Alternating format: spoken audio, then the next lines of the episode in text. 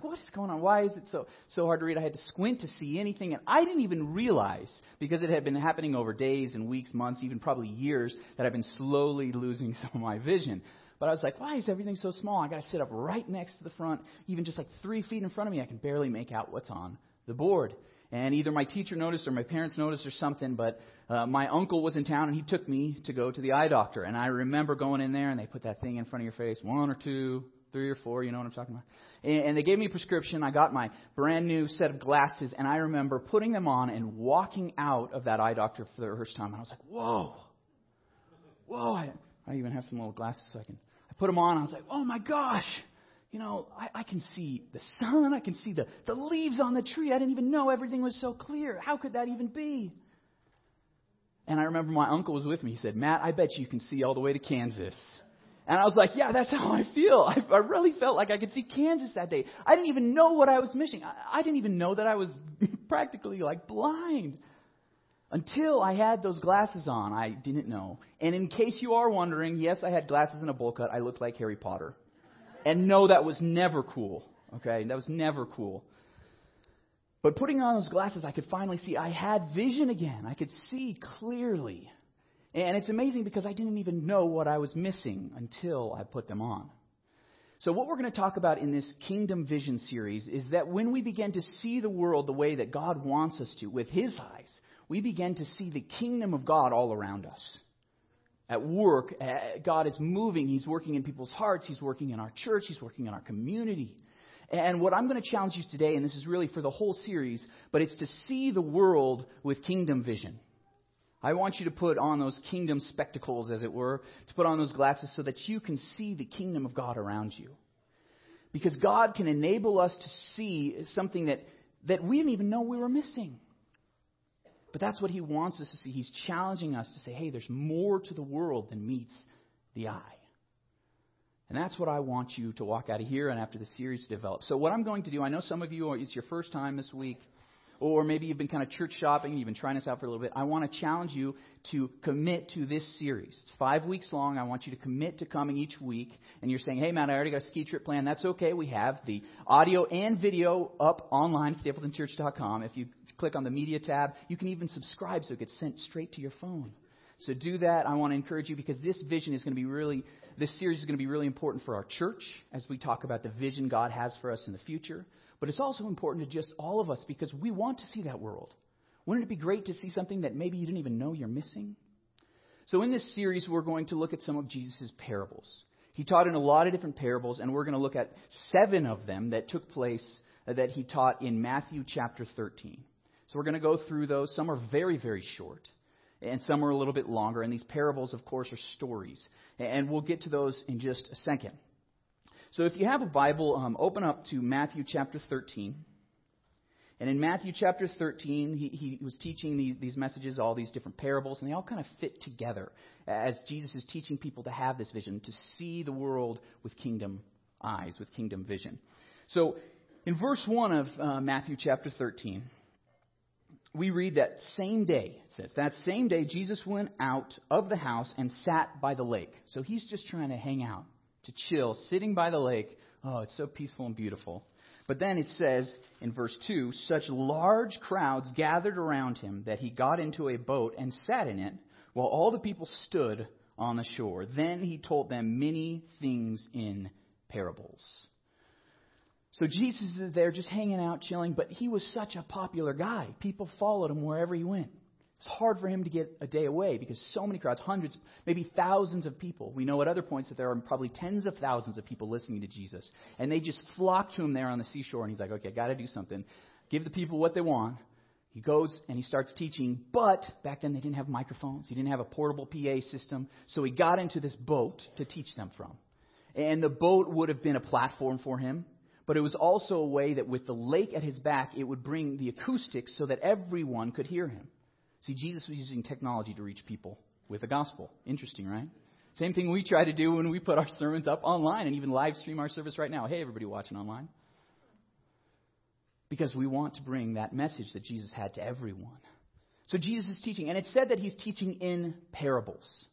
So the focus of our entire series this uh, month is going to be on these parables. And parables, you maybe you're familiar with them. They're almost allegories. They're these stories that have a deeper spiritual truth.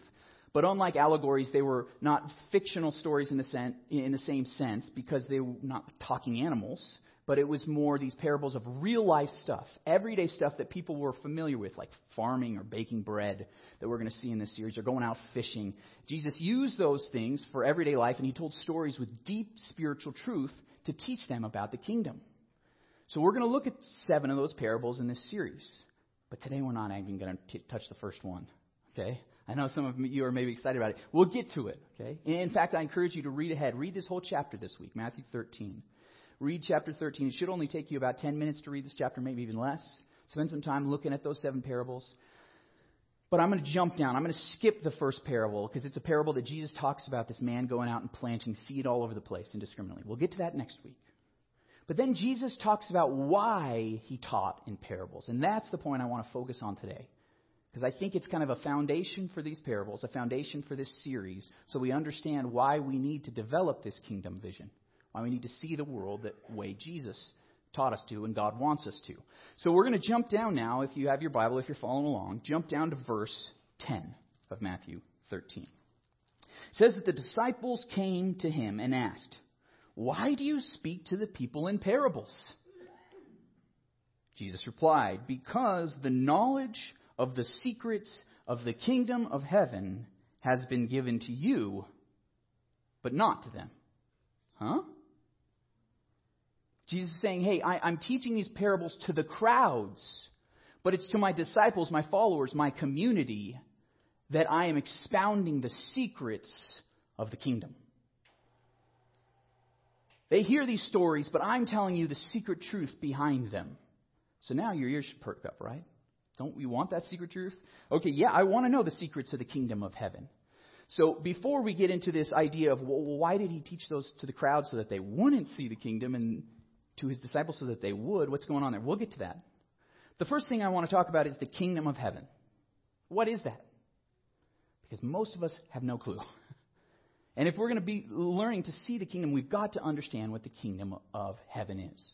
Now, most Bible scholars, when they study Jesus, will say that the kingdom of heaven, or the kingdom of God, they're, they're synonymous, was the paramount, the most important thing that Jesus taught.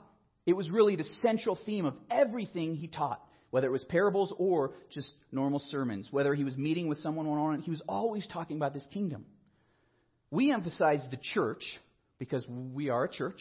Jesus set up the church. But did you know he only said the word church in our recorded Gospels three times? But he said the word kingdom 121 times. Hmm. Interesting. So we've got to understand what this kingdom is. In fact, at the very beginning of Jesus' ministry in Matthew chapter 4, verse 23, it says that Jesus went throughout all of Galilee preaching the gospel of the kingdom. The gospel, the good news of the kingdom. That's where he, what he was talking about over and over and over again. Wherever he went, that's what he was talking about. So we've got to understand this kingdom. And when we talk about the gospel, we're talking about this same gospel. But I think we need to learn to see the kingdom all around us. That's what Jesus wants us to see, and that's why he started teaching in those parables to his disciples. He would explain to them what he meant by these everyday stories. So I want to clarify things about the kingdom because I think there's two easy mistakes that we make as 21st century Americans. We're like, what, what are you talking about with the kingdom? So the first point about the kingdom that I want you to know is that the kingdom of God is God's power in the world, but it's not a place. The kingdom of God is God's power in the world, but not a place. It was not a physical location. It wasn't like, hey, we're all going to Disney's Magic Kingdom. We're not even going to the kingdom of Moravia or wherever in whatever romance movie you're watching that's made up the kingdom, right? It's not a physical place. There was a kingdom of Israel, and one day there will be a kingdom of God physically on earth. But what Jesus was talking about was not a physical place because he would tell people you can enter into the kingdom. And they did right then. What he was talking about is God's power because a king has authority over a kingdom. So whenever God's power is accepted, his authority is accepted in our lives, we enter into the kingdom. So any person who believes in Jesus and says that Jesus is my Lord, Jesus is my king, they are under the authority of that king. They have entered the kingdom. So that's why we need to learn to see this kingdom because it's all around us. There are people that we meet every day. There are people in our church that are part of this kingdom. And we need to begin to see that kingdom because it's got power in the world, but it's not a place. The second thing you need to know about the kingdom is that it's already begun, but it's not yet fully realized. It's already begun. Jesus inaugurated the kingdom. He started it, but it's not in full form. That's why we don't see it with our physical eyes. Because it's already here, but it's not yet fully realized. I, I think this is so important for us to understand, too. Um, Tom Wright, goes under the pen name N.T. Wright, he's a British theologian. He was watching, there was a show on BBC called The Son of God, all about Jesus. And he watched it and he got to the very end of it. It was very good, but he said it never once mentioned the word kingdom. Not once. And if that's the central message of what Jesus taught, shouldn't a documentary about him mention the kingdom? So he wrote to the producers of the show. He said, Hey, how come you didn't mention the kingdom? And the producers wrote him back, which is kind of rare, and they said, You know, it's been 2,000 years since Jesus died, and he still doesn't have a kingdom. We wanted to be nice to him. As if Jesus needs us to be kind and nice to him, right? But the reason why was because this person could not see the kingdom. He didn't realize this aspect of the kingdom, that it's already begun, but it's not yet fully realized. Jesus in Matthew 4:17, in fact, said, if we have that verse in Matthew 4:17, he said, Jesus began to preach, saying, Repent, for the kingdom of heaven is at hand. It's near, it's here right now. It's begun. The kingdom's here because Jesus had entered the world. God's kingdom was coming in power one heart, one soul at a time. It's already begun, but it's not going to be until the end that we fully see it. So you've got to realize these true truths about the kingdom of God that it's a power, not a place. That it's already begun, but it's not yet fully realized. Tracking with me so far? We're going to be going over this again and again, but I want you to understand these, these basic principles of what the kingdom of is. And if you're saying, Matt, I still don't understand, that's okay. That's what this series is about. That's why we're focusing on this, because I want you to develop that kingdom vision. I want you to see the way, the world, the way that God sees the world. See the world with kingdom vision. So, let's jump back into our passage.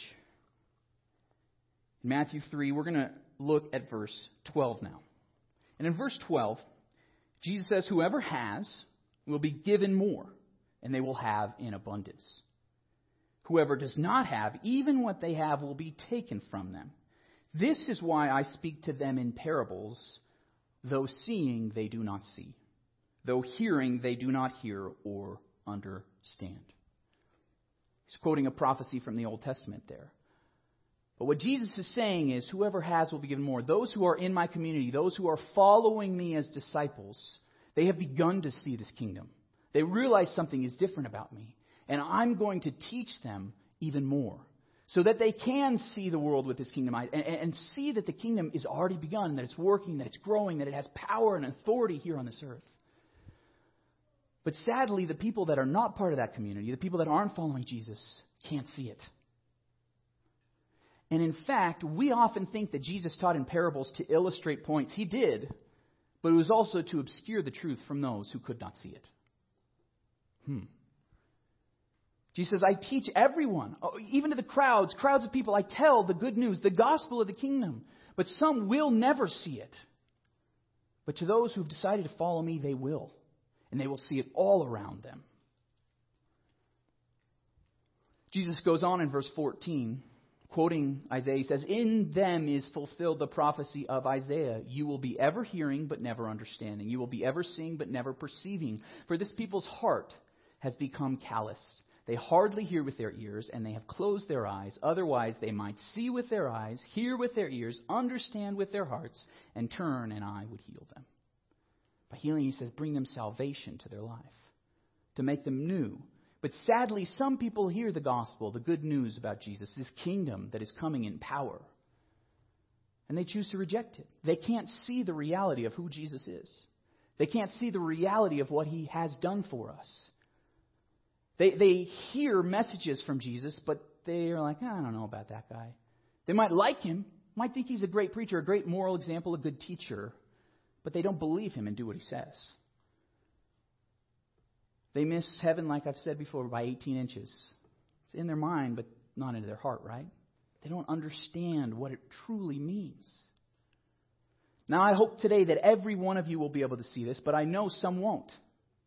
And you guys have experienced this before. Maybe you've invited a friend to church and you were so moved by the message, you're like, wow, wasn't that incredible? And your friend was like, yeah. You're like, what? And I've seen it from up front. I see one person in tears of joy, streaming, these tears streaming down the face, and another person has their arms crossed. It's just that, that frumpy face on. Hmm. Why did I get dragged here? I could have slept in this morning. Why is it that one person is so moved and another person is calloused by the same message? You know, we see this in our world too. I, I want to give you a little history lesson. I love history. I want to show you a photograph. This is a photograph from Abraham Lincoln's second inaugural address. I love how they can take these old black and white photos and, and put them in color. Isn't that cool?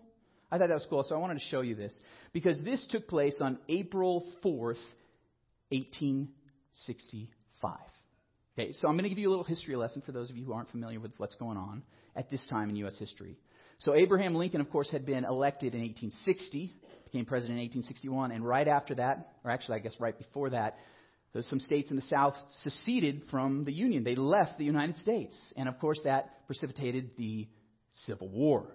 And Abraham Lincoln, instead of saying, okay, go form, form your own country, said, no, I'm going to fight for our country because it stands for good values. So, of course, the North, the Union fought the South, the Confederacy, and war after war, battle after battle was fought. And at this point, uh, four years after that, there had been the bloodiest battles of the Civil War already fought Antietam, Gettysburg. And at this point, the war is winding down because the North was winning. They were winning the war. In fact, just one month after this day, General Lee, the Southern general, would um, sign the papers of a peace treaty at Appomattox Courthouse. Okay, you guys remember this from American history back in school? So this is one month before the very end of the war, where there would be peace and the nation would once again be united. So Abraham Lincoln knew at this point, instead of rallying the troops, getting everybody excited to fight a battle, he knew it was time to start striving for peace. So at the very end of his speech, and it was a very short speech, he said these words, and I wanted to read them to you. He said, With malice towards none, with charity for all, let us strive on to finish the work we are in, to bind up the nation's wounds, to, to care for all him who shall have borne the battle, and for his widow and orphan, and to do all which may achieve and cherish a just and lasting peace among ourselves and with all nations. I mean, beautiful, powerful words. I studied speeches, eh, history, historical speeches in college, and I love them. But even those words, you've probably heard them before. With malice towards none. Abraham's Lincoln words were so powerful that people there were like, yes, we have to catch this vision of, even though we were just fighting those people, they are our brothers and sisters. And we must unite our nation once again, seek peace, and even forgive those who have harmed us and killed our children and grandchildren. This amazing speech united the nation at the time. And I'm, but I, there were some other people there. So if you zoom in real close, you can see Abraham Lincoln right there in the center on the, the steps of the Capitol giving a speech. But I want to show you one other person. Do you know who that is? John Wilkes Booth, who about 40 days after this would break into Ford's Theater where Abraham Lincoln was watching a play and would shoot the president in cold blood, assassinating him, murdering him because he hated what Abraham Lincoln and the Union stood for. So, how could all these people be like, wow, Abraham Lincoln, the best president our country has ever seen, uniting us, these powerful words, with malice towards none, he said. But John Wilkes Booth heard the same words, and he had malice in his heart, only hate. He hated and opposed everything that Abraham Lincoln stood for. But isn't that what happens? The same message gets heard by one person and is accepted and loved, but by another person, the same message is rejected and hated. Paul said something along the similar lines with the gospel. He said in 1 Corinthians 1:18, "The message of the cross seems foolish to those who are lost and dying, but it is God's power to us who are being saved." Same message, one message, and yet one person accepts it and loves it. and The other person rejects it and hates it. Isn't this what happens?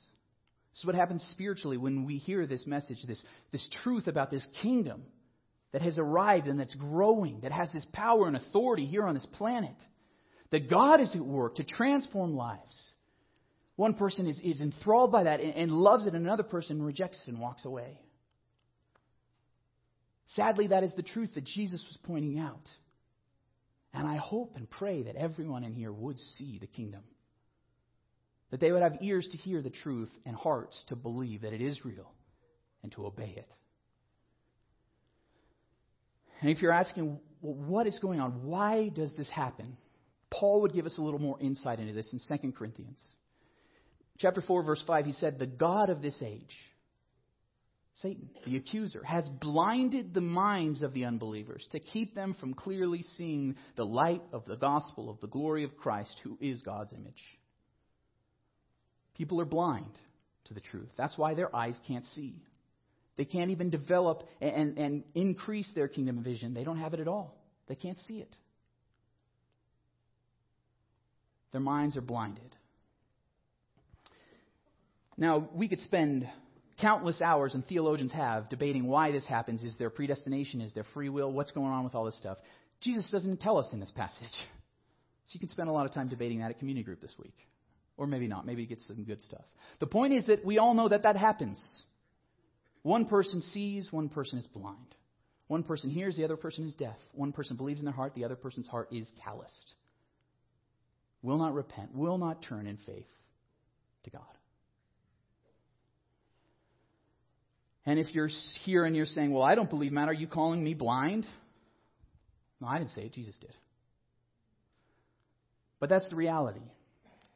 H.G. Wells once wrote a short story called The Country of the Blind. Maybe you've heard of it. We get the saying, In the valley of the one eyed king, the. Or, sorry, in the valley of the blind, the one eyed man is king. Have you heard of it? It's an old saying. Well, in this story, there's this, this man, and he's a, a mountain climber, and he's climbing in Ecuador and into the Andes Mountains. And he gets kind of, he falls off a ledge and he falls into this valley where there's no escape. The, the mountains are too high and he can't get out of this valley. And he finds out living in this valley, cut off from the rest of the world, is a valley of people, and all of them are blind. And he stumbles in there, there's no way out, and, and he figured out that probably 14 generations before that, these people have been cut off by some natural disaster from the rest of the world and because of a virus that one person got that made them blind, they all began to go blind. The whole valley was blind, could not see, and generation after generation they forgot that they had ever seen. So when he began to talk to them about sight and about seeing and about the sun and how the sun glistened off the snow on the cliffs, they thought he was crazy. In fact, they called him a fool. What are you talking about, this sight thing? They could feel, they could smell. They had all their other senses heightened, but they could not see. And he tried to explain it to them, but they thought he was crazy. So after fighting them and fighting them for a while, trying to argue with them, he realized it wasn't working. They were blind. They could not see. He could not explain the sun to them, no matter how hard he tried. So he finally just kind of gave up, and he started to fall in love with one of the young women in this valley. And they fell in love, and he decided he wanted to marry her, but they would not let him marry this woman, her father, because this man was crazy. He was a fool. They said, In order for you to marry our daughter, we're going to give you a requirement. You're going to need to have surgery to correct your craziness, to remove your eyes. He fought with it for a while and then finally decided, okay, I love this woman, I'm going to do it. But then he looked around and he saw the sun. He knew the sun was real, no matter what anyone said. He could see the mountains. He could see the cliffs. He saw the beauty of the world, and he said, I cannot lose this. And it's interesting, H.G. Wells rewrote the ending to this story, and I think the second ending is, is really fascinating because in the second ending, um, he is trying to escape, and he sees that a rock slide is beginning to form that would come down and crush the entire village. So he runs back to them and said, I saw these rocks, and they're about to tumble down. There's a rock slide coming. You've got to get out of here. Come with me to safety. And they said, You're crazy. How can you see destruction? Sight is not real. And sadly, he escaped, but they all were crushed and killed. Destruction came for them. You see, to those who are blind, they don't even realize they're blind. Like me when I was a teenager, I didn't even know that I could not see until I put those glasses on. And a whole new world was open to me. I say this because some people are like, man, I'm not blind. I, I hear what you're saying. I've heard about Jesus and, and what he did for us, that he died for us on the cross and forgave us our sins. I, you know, but I don't know. I don't know if I believe it. And I'm telling you, you're blind. Jesus said it. And I'm praying and challenging you to, to pray that God would open up your eyes. Because what if He is right? What if there is this kingdom around you that you cannot see? I really like what C.S. Lewis said about belief in Jesus. He said, I believe in Christianity as I believe that the sun has risen, not only because I see it, but because by it I see everything else. See, not only will you see that Jesus is the King, that He died for you, and accept His gift of forgiveness, but when you believe not only that, you will begin to see everything around you with different eyes. You'll have this kingdom vision. You'll see God at work in different and mysterious ways. When other people say coincidence, you will say providence because you see the kingdom. And I hope that you will begin to see it as well. I want to go back to 2 Corinthians um, chapter 4, verse 5, if we have that verse. We can go back a little bit, Kelly.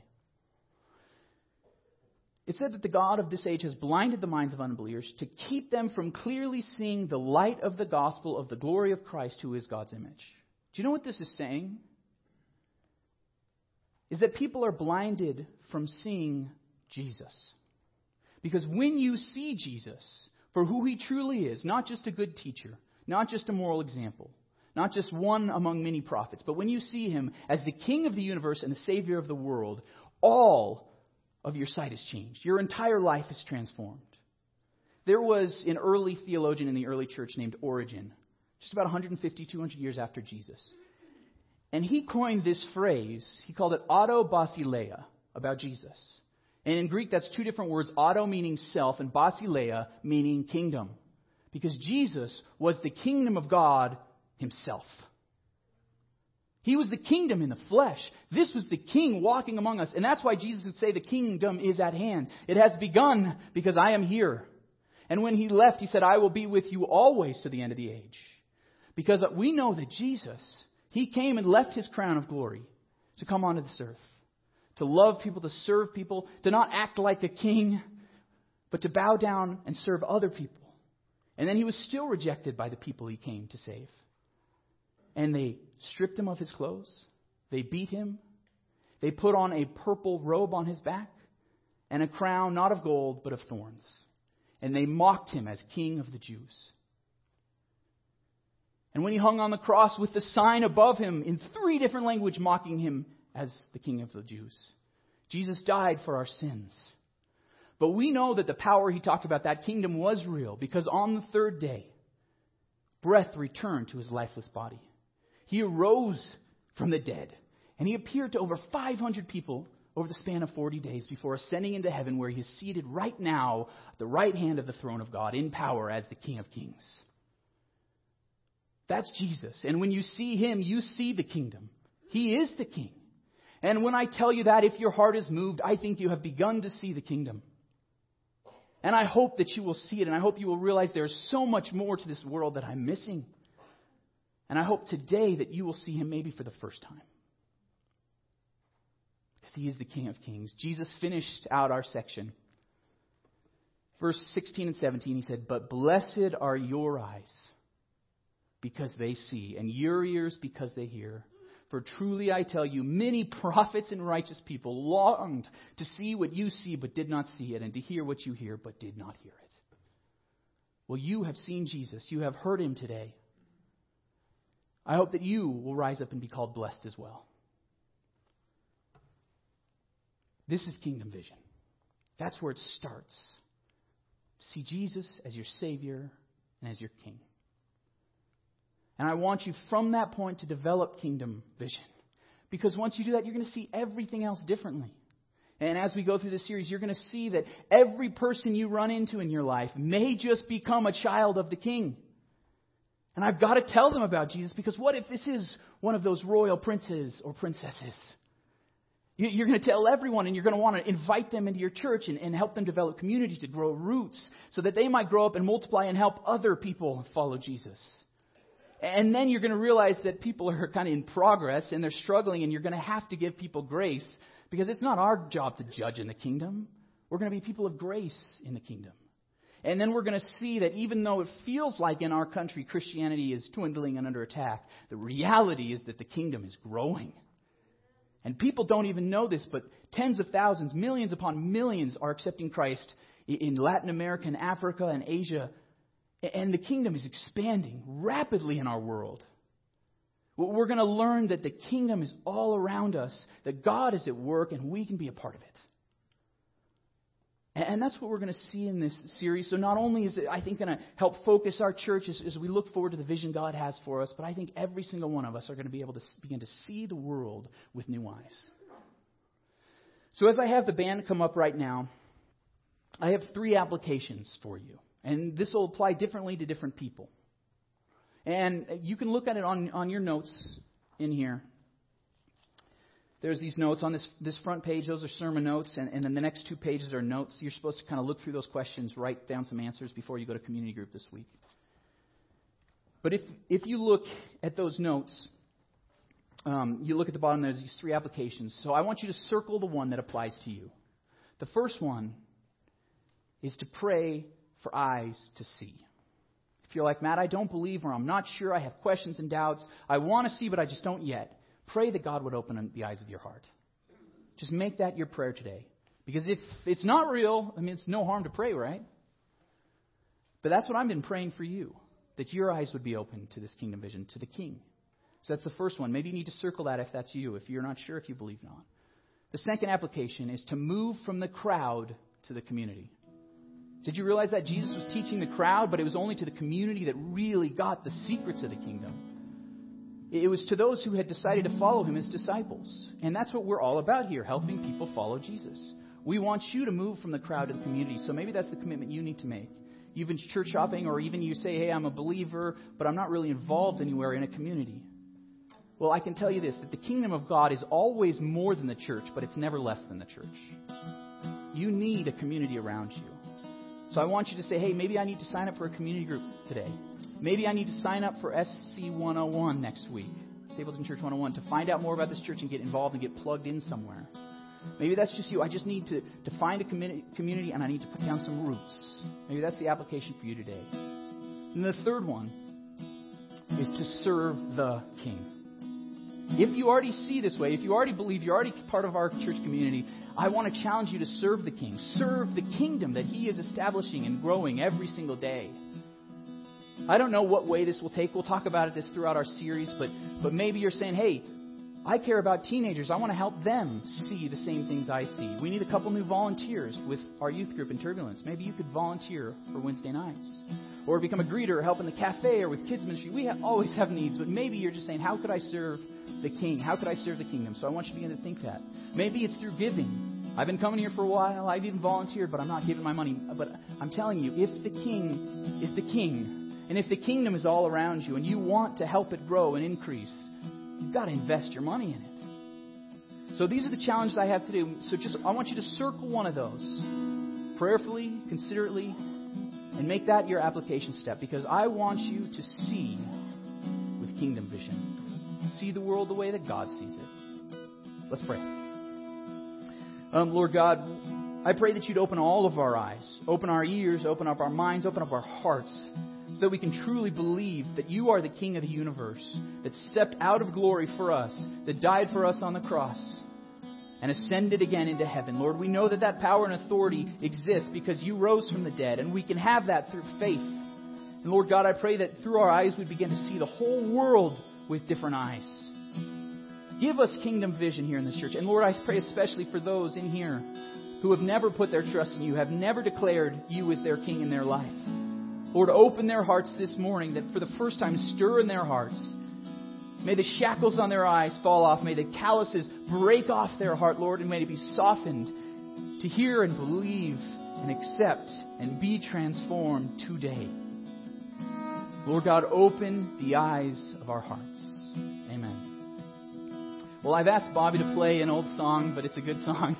I think you guys might remember this back from the 90s. It's a good one. Um, we're going to take communion in a second. If you want your eyes to be open, or maybe you felt today that they were for the first time, I'm going to be in the back. Our prayer team's going to be in the back, like we are every week. We want to pray with you. We want to talk with you. Uh, and, and then let's just sing this song together. Open the eyes of my heart. Open the eyes of my heart, Lord. Open the eyes of my heart. I want to see you.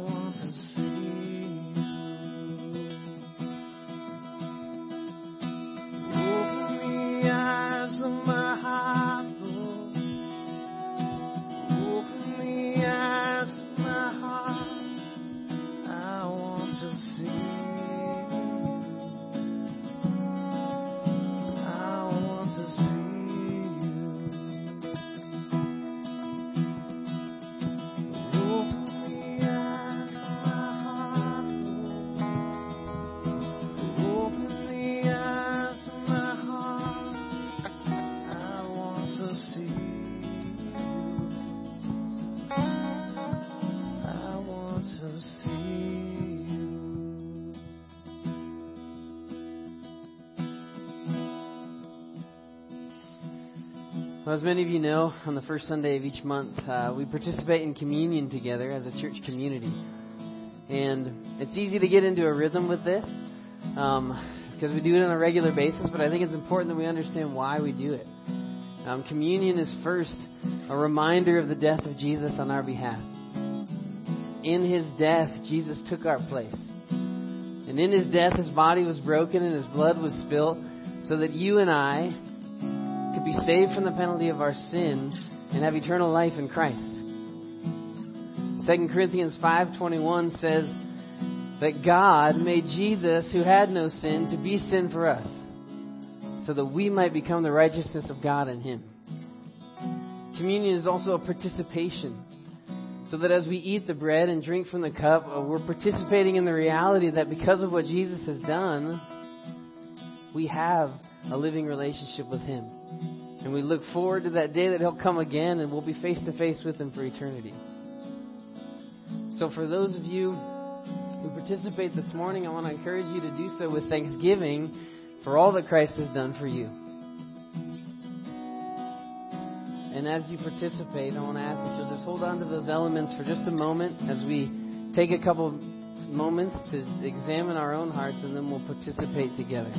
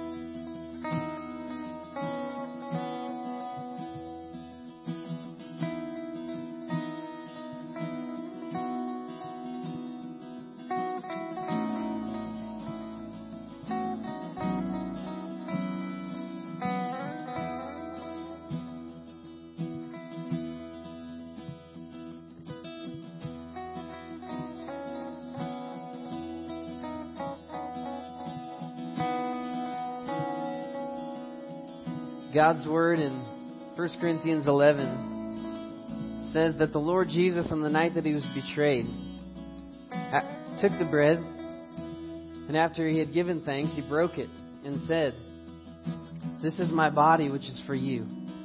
Do this in remembrance of me. Let's eat together.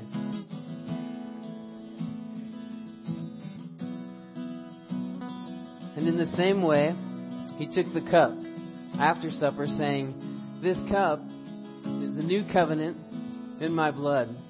Do this as often as you drink it in remembrance of me. Let's drink together. For as often as you eat this bread and drink this cup, you proclaim the Lord's death until he comes. Would you stand together as we close in worship?